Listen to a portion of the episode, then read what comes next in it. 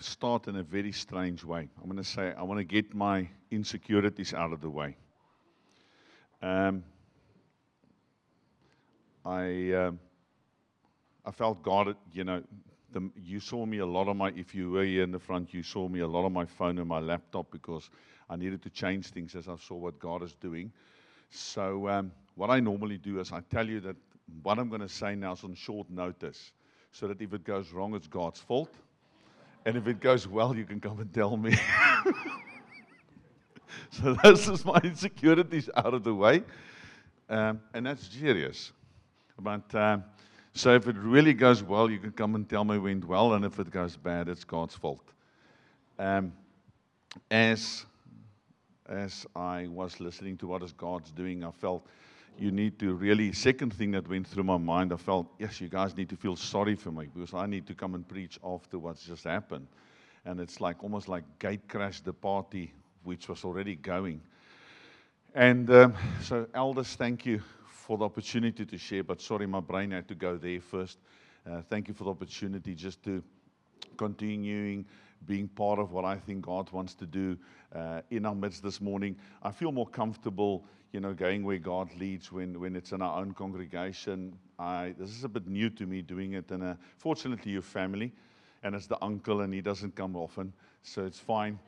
Um, but um, as I was listening, uh, it reminds me of, of, um, of the most godly uh, football team on this planet called Liverpool Football Club. And, um, and so, and I'll tell you now, I'm going to use that as an analogy.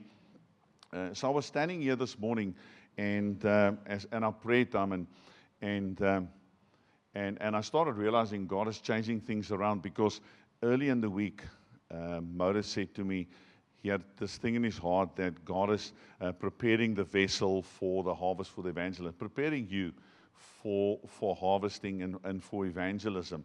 And I basically saw it sort of playing out this morning. So Chloe pops up and she makes a comment, and I literally, you wouldn't see because I sometimes have good face management. So I stand there and I'm thinking, did, did, some, did God gossip to her what I'm going to talk about this morning? And you, she will hear just now. So she talks, one of the things she's talked about the heart being open, and God's like opening our hearts. And, and on my way here, God said to me, It's like, Manie, this morning, what you're going to see is like heart surgery on the go. Uh, and so, like, huh? Like, no, man, that's unfair. And, and, and so, so, as I was observing uh, what, what was happening, this scripture came up. And I don't know how it's going to fit into the rest of the message. And it's this. And I'll get back to the Liverpool thing. Sorry, you're not going to get away with that one. Therefore, since we are surrounded by such a huge crowd of witnesses to the life of faith, let us strip off every weight that slows us down, especially the sin that so easily strips us up. And let us run with endurance the race God has set before us. We do this by keeping our eyes on Jesus, the champion who initiates and perfects, perfects our faith. Now, I put this scripture up about three minutes ago. So it's not like an I have an exegete for this because it's, it's the first time I'm reading it now. But I was reminded of this scripture as I was looking at you. And this is where Liverpool comes in. Something that's, that's amazing about the Liverpool team. If, who does know nothing about football? Nothing. You don't even know how it works. I will be praying for you afterwards. um, so, but you will understand the principle. So, Liverpool, Liverpool has got a first team, and then they've got guys on the bench, and then they've got guys that never get even on the bench, but they just sort of around. Around, around. In other words, they, they, they, they, the extended squad, but they, some of them almost never play. And, and so Liverpool's key to success this year wasn't the first team, was the fact that they had so many reserves, that they had so many people on the bench. And there's a guy on that team that is very unique in the sense that he barely plays. But when he plays, he somehow scores. His name is uh, Dorak Origi. I don't know his name, but Origi is known as Origi. And he's considered a legend, but he barely plays. But the interesting thing is, you would, you would, if you see the team, everybody talks about Salah, which is a winger, striker. He's like the most well known guy. And then Mane, well known guy, another striker. Those are the guys that get the goals. Those are the guys that look like they the dudes. And then there's Firmino in the middle, and he's he's the dude because he scores and everybody shouts and jumps on top of him. And then there's this guy that never plays, but when he comes on, when he comes on, some magic happens, something happens, and he's sort of. And then there's another guy called, and there's a reason I'm telling you all this. Just hear me out. There's another guy called Minamino. I mean, he's a Japanese. Is it Japanese? He's a Japanese guy. He's even more in the background. And as I was sitting this morning, I, this is the picture I had. I had a picture. It's like, Lord, I feel like I feel like a Mino Mino this morning. I feel like a Devak Dovak. Is it Devak? Divak. Like a Divak Urigi this morning. That I'm looking at these beautiful people that are, that are playing on this beautiful field of God's kingdom. And there's a great great, huge crowd of witnesses that are looking at you. And I'm not flattering you. If you know me well, I hate flattering. I hate it. I hate to receive it and I hate to give it. If I think you're doing a marvelous job, I'll tell you you do a marvelous job or I'll keep quiet. But I'm not going to say, well done, buddy. And when you walk away, it's like, that guy. So I don't do flattery. Not at all. So I looked at you and I felt God's favor on you congregation. That you have an inheritance in the nation because of where you are. Because this week past, there was a bunch of 412 people all over the world worshiping here, loving God here, staying in those tents. And you have a unique, unique position in a small little town, Wellington, that many people don't know about. When I tell people about Wellington, I have to tell them it's not New Zealand. It is actually a town. And then I have to say close to Cape Town, otherwise, I have no clue. But God uses you, each one of you sitting here. You might be sitting in the back, you think He's not actually talking about me. I'm talking about you. This, you are actually the first team playing. And you might look at me and say, I came all the way from Zambia, Zomani. You must be Salah, which is right, right wing, sort of attacking guy. You score the goals. Guys like you score the goals. You're wrong. I feel like a Minamino. I feel like a guy that doesn't even make the bench. And now I don't feel little, I don't feel insecure. It's not really insecurity. But I want to say if you're going to start seeing yourself as somebody that plays on the field, that are part, you, each one, each one of you, making a difference for the kingdom. I was, I was, I was listening to Chloe, and when Chloe was sharing this morning, and, and even what she was sharing here about being faithful, what God has given you, I thought, come on, Chloe. But see, the thing is, I, and I'm not trying to flatter her now, but, but, but the point I'm trying to make is Chloe already feels part of this now even more than if she's not sitting there and i'm not it's not a conversation we've had before the time she's not sitting there and saying oh, it's Klopp and his first team. Klopp is the coach. And his first team. She says, Man, I feel like I'm part of this. I'm taking, I'm taking part. I'm, make, I'm making a difference. And the world is selling you something else. The world is selling you that I'm the superstar, the guy in the front, because you're used to concerts. You're used to things where you just sit back and there's somebody doing something on your behalf, you observe, you just celebrate. We used to. I'm not saying this is a concert. The world sells you that I, my types are superstars. As much as we, as church leaders, as preachers, are telling you that we're not, it's, you, you, struggle to undo that thing because you're used to sitting in sports events in the, in the, in the, in the stadium and you watch somebody playing and you're watching them and they sort of the first team and you just you're just this nobody that goes home. And so you and I, you need to fight that. You need to almost fight that back. That's why we fought 12 and not 411. It's not a, the focus is not on the five that's named in 411, but it's about what God does through the 11 is to equip all of us so that we can all be in the game. And so I felt like it was so beautiful as I was, as I was seeing the, the guys on the stage and as I was listening to, to, to Chloe, it's like, yo, and then the testimonies and that lady that came up second, I thought, whoa. I, I'm honestly, I was like, she's messing up my message, man. I really had it together and you would have probably applauded me afterwards. Now it's a mess. No, joking, I didn't expect an applaud afterwards. But I felt like, Lord, I'm observing. I'm, just, I'm standing there, and this cloud, this cloud of witnesses observing as you and I in faith, some of us coming up and in faith worshiping God, even though we don't feel like it. Keenan, is it Keenan? Is how I pronounce it? You don't know. Now, Keenan did an excellent job, but Keenan is sick. Do you know the Bible talks about Keenan? It's called bringing a sacrifice of praise before the Lord. That's what it's called. That's what that Keenan is in the Bible. There's some of you that danced this morning. And some of you that did things you thought, I can never do that. And, and, and you decided you, you weighed down by your sin and you're weighed down by your, the realities of the life that you're living. And you're thinking, He's obviously not, he's talking about the guy next to me. And so many of you have already done that. You are on the playing field and you might not even know it by being here and, and just standing there and raising your voice, and somebody else hears your voice and you don't even know they heard it, and they go, or they say, Yes, if he can dance, I can dance.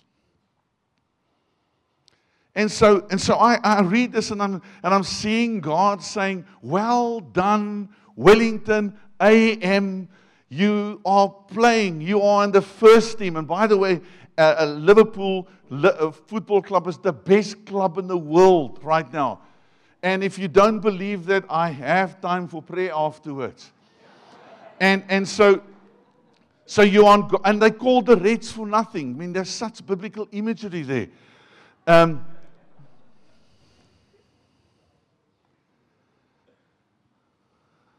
I want to encourage you. Really, I want to encourage you. If I, as I look at that, as I look at that scripture, why is my oh, there we are.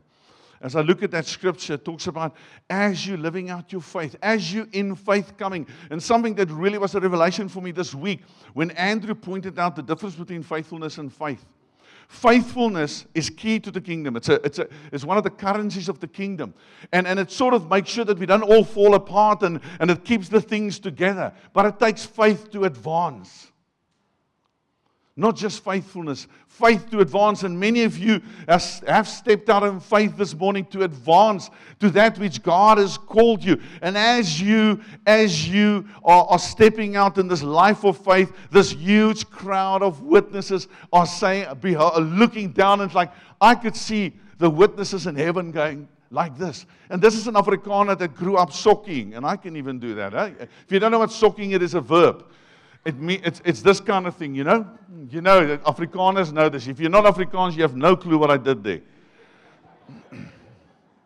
And, and, and what God is saying to us this morning, as you live by faith, as you step out of your comfort zone, as you step out of that which God is calling to you, that little nudge that God is giving, and say, Oh, the first team, I'm not even in the bench, I'm not benched, I'm not a nobody. No, that's that's that's Manie, that's that's that, that's the as Paul calls himself, the great apostle Paul, he says, scum of the earth. He's Minamino. He's the guy that might get 10 games in a season. And so he's talking, he's talking to you, and he says, Let us strip ourselves of every weight that slows us down this morning. And I'm gonna I'm gonna try to in seven, eight minutes tell you how we do that. Especially the sin that so easily trips us down. And let us run with endurance. And that endurance does not come in our own strength because, and, and somewhere in the Bible, I can't remember where it says, we run with His energy. We run with His power. Uh, Mike was speaking, I think it's Mike that spoke this morning, or he prayed. He says, the resurrection power. Because we're not dead, we're alive in Christ because of the resurrection. And, and so we run with His energy. And let us run with endurance the race God set before us. We do this by keeping our eyes on Jesus, the champion who initiates and perfects our faith. And I want to hone into that aspect this morning. And you must understand, just so that you, I can share some of my insecurities again, I am making this message up as I'm going. You do know that. Just, just so that you know. Um, and, and, but I do know God wants me to, to focus on Jesus this morning. And one thing I have learned is that somehow we hear the word gospel. It's like a foreign word to us. I'm going to use another word. It's good news. That's what it means. Good news. And so when we hear about the good news of Jesus, if I stood up this morning and I said to you, I want to speak about the good news of Jesus, I've heard that, I'm saved. Because most of our land then, it's like Jesus' job was to save me, and then I need to really live, really try very hard to keep going. And so this morning, what I want to talk to you about, I want to unpack what I believe is the good news of Jesus. And I'm not going to give you, yes, this is the good news. It is. Number one, number two, number three, number four, number five. Write it down, repeat it after me, or repeat it in the week. But this is what my hope is this morning. As I was driving here, and Chloe confirmed it, this is my heart, my heart's desire this morning. That as I speak, that you maybe take less notes, and that God will do an open heart surgery on your heart this morning. And that if you walk out there not because I was eloquent or not eloquent, it's not possible. I'm Afrikaans, I can't be eloquent. Second language. So that you will forget my name, but you will not forget his name. And as you drive out here, that there will be something burning in your heart. You might not be able to say, What is this? But there's a, some, there's a weightiness, a, something burning on your heart, as if God has done almost a weakness, almost like that kind of thing.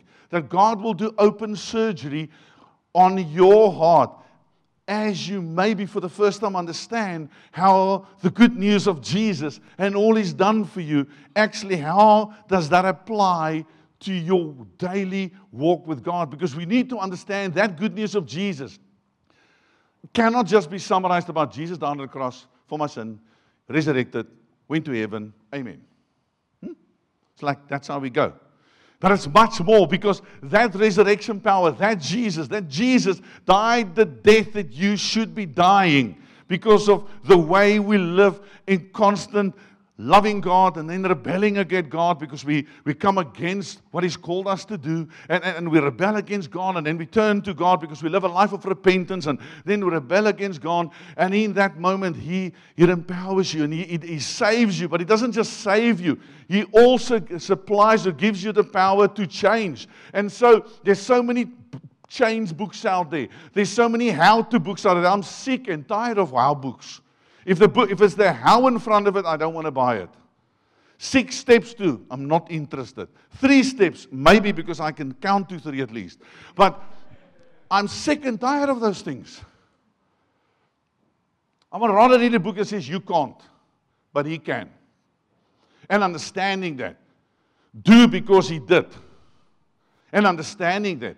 Because I'm sick and tired of just hearing a bunch of theory about theology. Uh, um, God took me on this journey many, many years ago. My kids and my family can tell you how it transformed my life. Being a Christian for probably 20 years at that stage, and it's the last maybe 10 year journey, how God transformed my life when I started realizing it's not just about Him saving me, but it's about the gospel, the good news, what Jesus has done, also playing an active daily role in changing me and growing me. And if you can only hear that, Amen. Amen. And so, what I want you to realize is because every single day you and I are pounded with lies and what we believe about God is because that's why we sin. Because technically speaking, all of us are actually unbelievers. Because if you are truly, technically, all the time believers, you would not sin. The difference is some of us are ongoing repented unbelievers. We continuously repent of our unbelief, the lies we believe about God. And some of us just never repent because we think we only have to repent once off. I've, I've cut the deal with Jesus. I said a little prayer as quickly as the guy, quicker than the guys next door, so I was in. And now your life does not show that at all. There's no change in your life, no power, nothing has changed. You still desire the same things you've always desired. You still go after the things you've gone before. So the, the, the, the, the, the expulsive power of the gospel has not had an effect on you yet. And I hope this morning that each one of us will respond to the gospel. Some of us maybe the first time because we've never experienced Him, never responded to all that Christ has done for you on your behalf. He's done the heavy lifting for you. And somehow we want to do the heavy lifting. We wait under our sins and we don't realize that we can take that sin, that weightiness of our sin and our struggles and our temptations, and we can bring it to Him. it's practically possible. And so I always say to people, and this is one of my favorite, uh, favorite analogies, is this concept of you and I are made in the image of God. If you serve Jesus or not serve Jesus, you're made in the image of God. You don't have a choice. You are made in the image of God. It's a fact.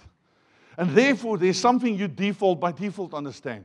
You understand that when you experience pain, suffering, that you know that that needs to be absorbed. You know that that somebody needs to take that pain and do something with it.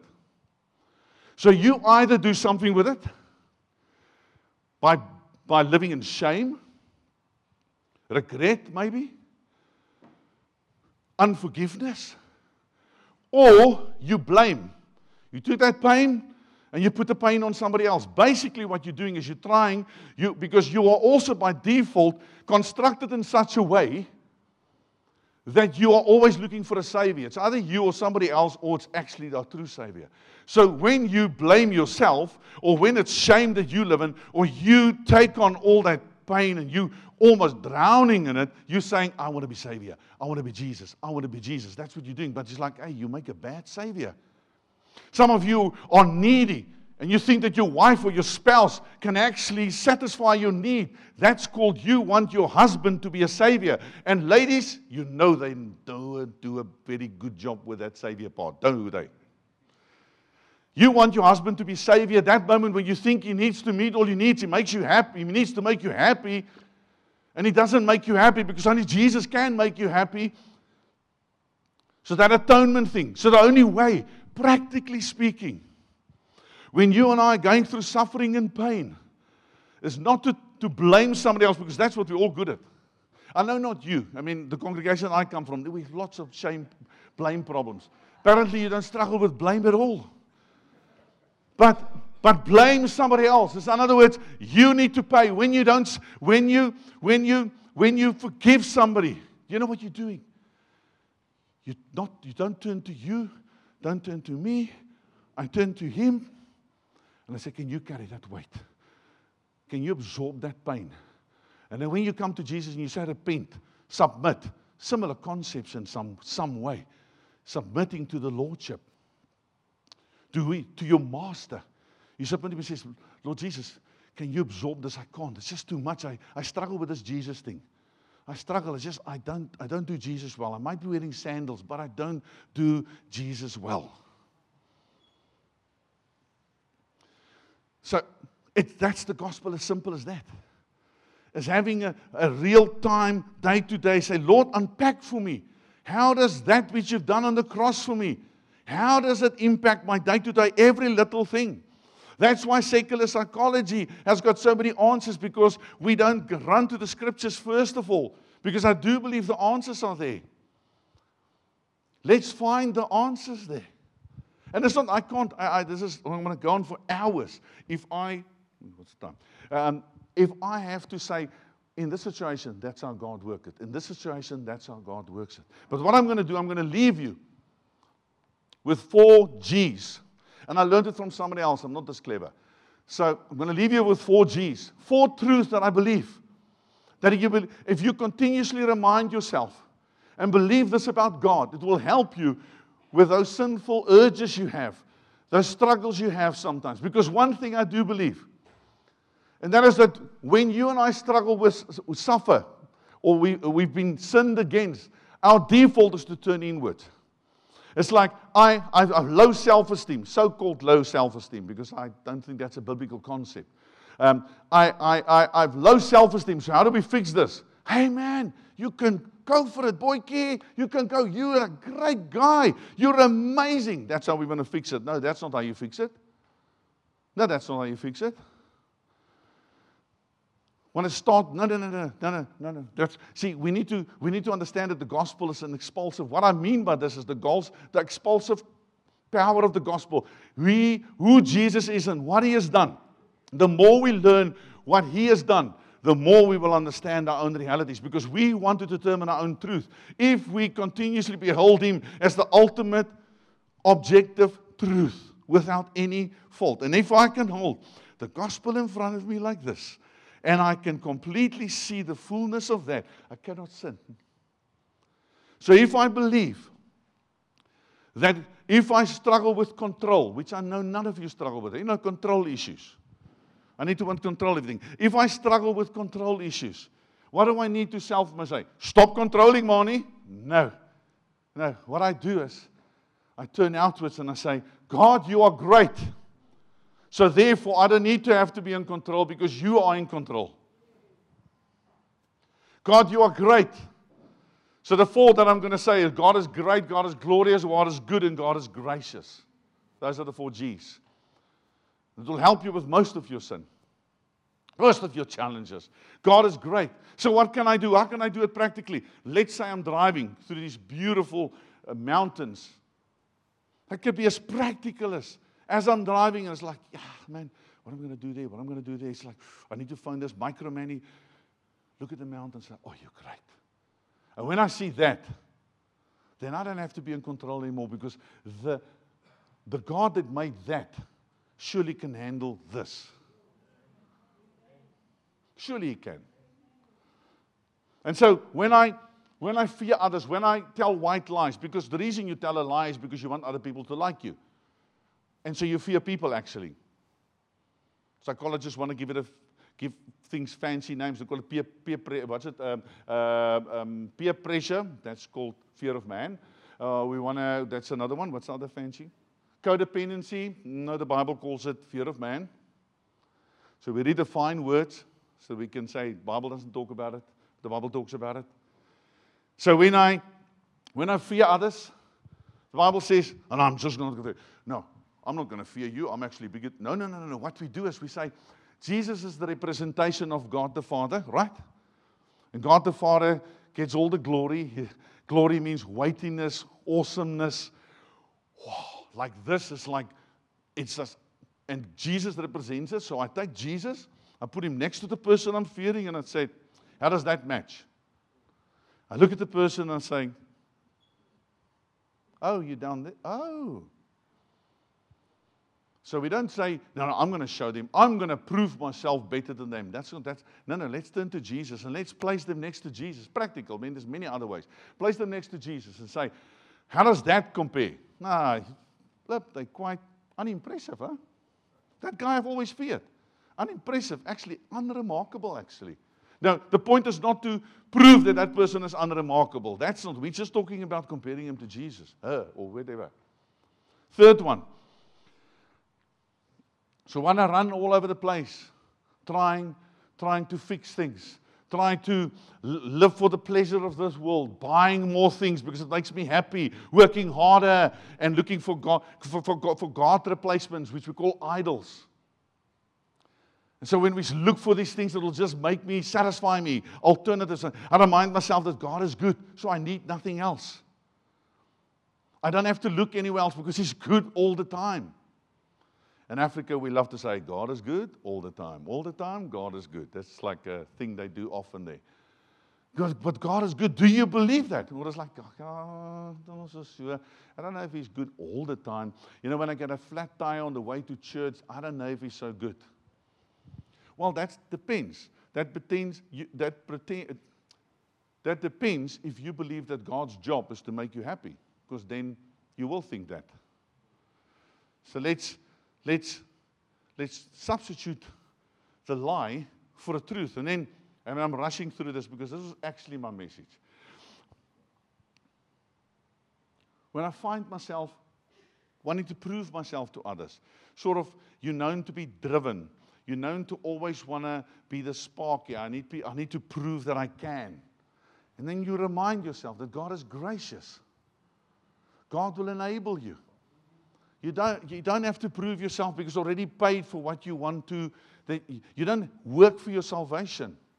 You don't, you don't by, by being a cutie boy, a smart boy, smart lady, God doesn't go, oh, now that you're finally cute, I like you more. I love you more. From a place of being accepted, done. We work out our salvation. That's true. It's not like you do nothing. But it's not towards salvation, it's from salvation. And basically, I think that's what I want to say. That we would realize that Jesus, and this is the thought I want to leave Jesus, and I said this, I know, I, that's the part I do remember. It's Jesus died the death you should have died, but he also lived the life you can never live because this Christian life is very it's impossible to live outside of his power. It's just, if you think it's easy to live, to be a Christian, then I don't know what kind of Christianity you're living. It's difficult sometimes. It's like sometimes it doesn't feel fair. Turn another cheek when you have a few things that you could say. But it's, but it's knowing that he, that, he, that he lived the life you and I can never live. And then on top of that, he didn't just die and lived in a stayed in a grave. He was resurrected in that power that resurrected him from that grave. And that we struggle, yeah, yeah, I believe it. But it needs to go from, because our biggest problems need to go from here to here. Do I believe that power is available to me?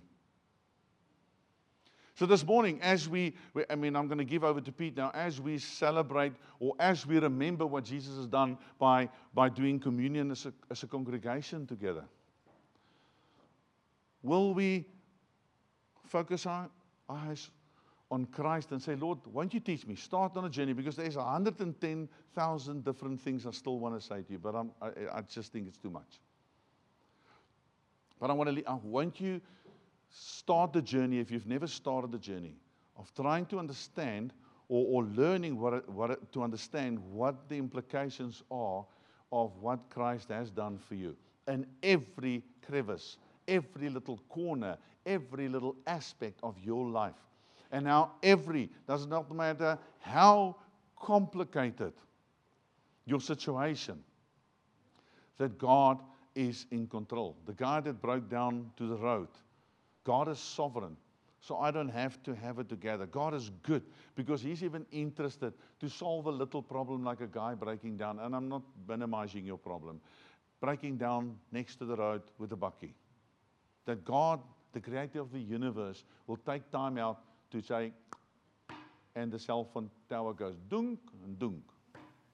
It's like, why would he do that? Because he greatly cares about each one of us.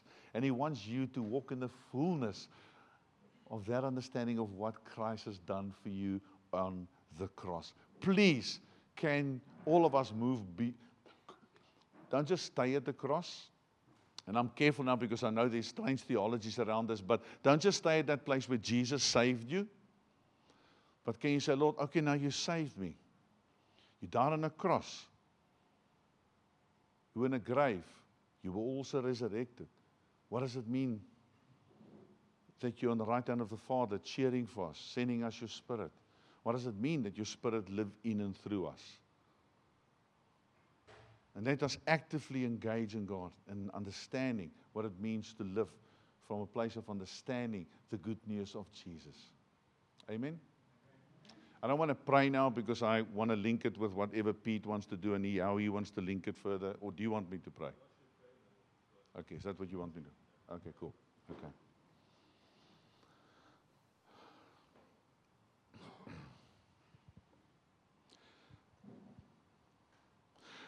Lord, I, I, I really pray that um, this will not be in information only. This information will, will have transformative power this morning. Please, please let them forget everything I said that's, that is not led by your spirit and it, it, it, it doesn't carry any, any transformative power. And let they let everyone at here in the morning, me included, that we walk away just with such a burning desire, a heart, a weightiness of the, of the magnitude of this revelation. Christ in me, the hope of glory. Christ in me. Father, unpack it for us. Help us to water this revelation. May, may some of us respond to the gospel this morning as we receive open heart surgery.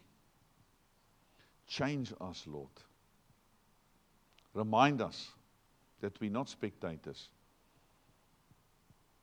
that we in Christ are on the first team playing on the field for your glory, for your kingdom not called to observe your kingdom. We are called to live in your kingdom, to be part of your kingdom, to glorify the King of the kingdom. Help us, Lord. We need you so much. Amen. Thank you.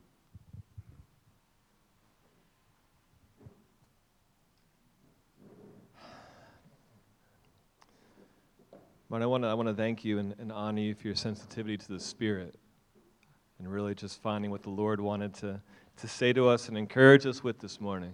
I really want to thank you for that. That was a gift to each one of us